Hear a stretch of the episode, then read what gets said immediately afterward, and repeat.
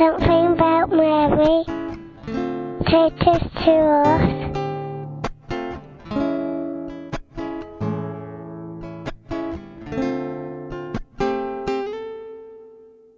My name is Ashmeeta and I'm from the United States of America and Mary has been very very special for me because I've been struggling to get pregnant and I started turning to Mary being a mother herself and understanding that she would understand how important this was and uh, I've been praying and I've been praying and I, I have her as my guardian I think about her when I wake up in the morning I think about her when I go to bed and I just recently found out I'm pregnant and I was so thrilled. And I know that Mary has been my guardian, my spiritual advisor, and I'm just so thankful and blessed for everything she's given me in this period. Amen.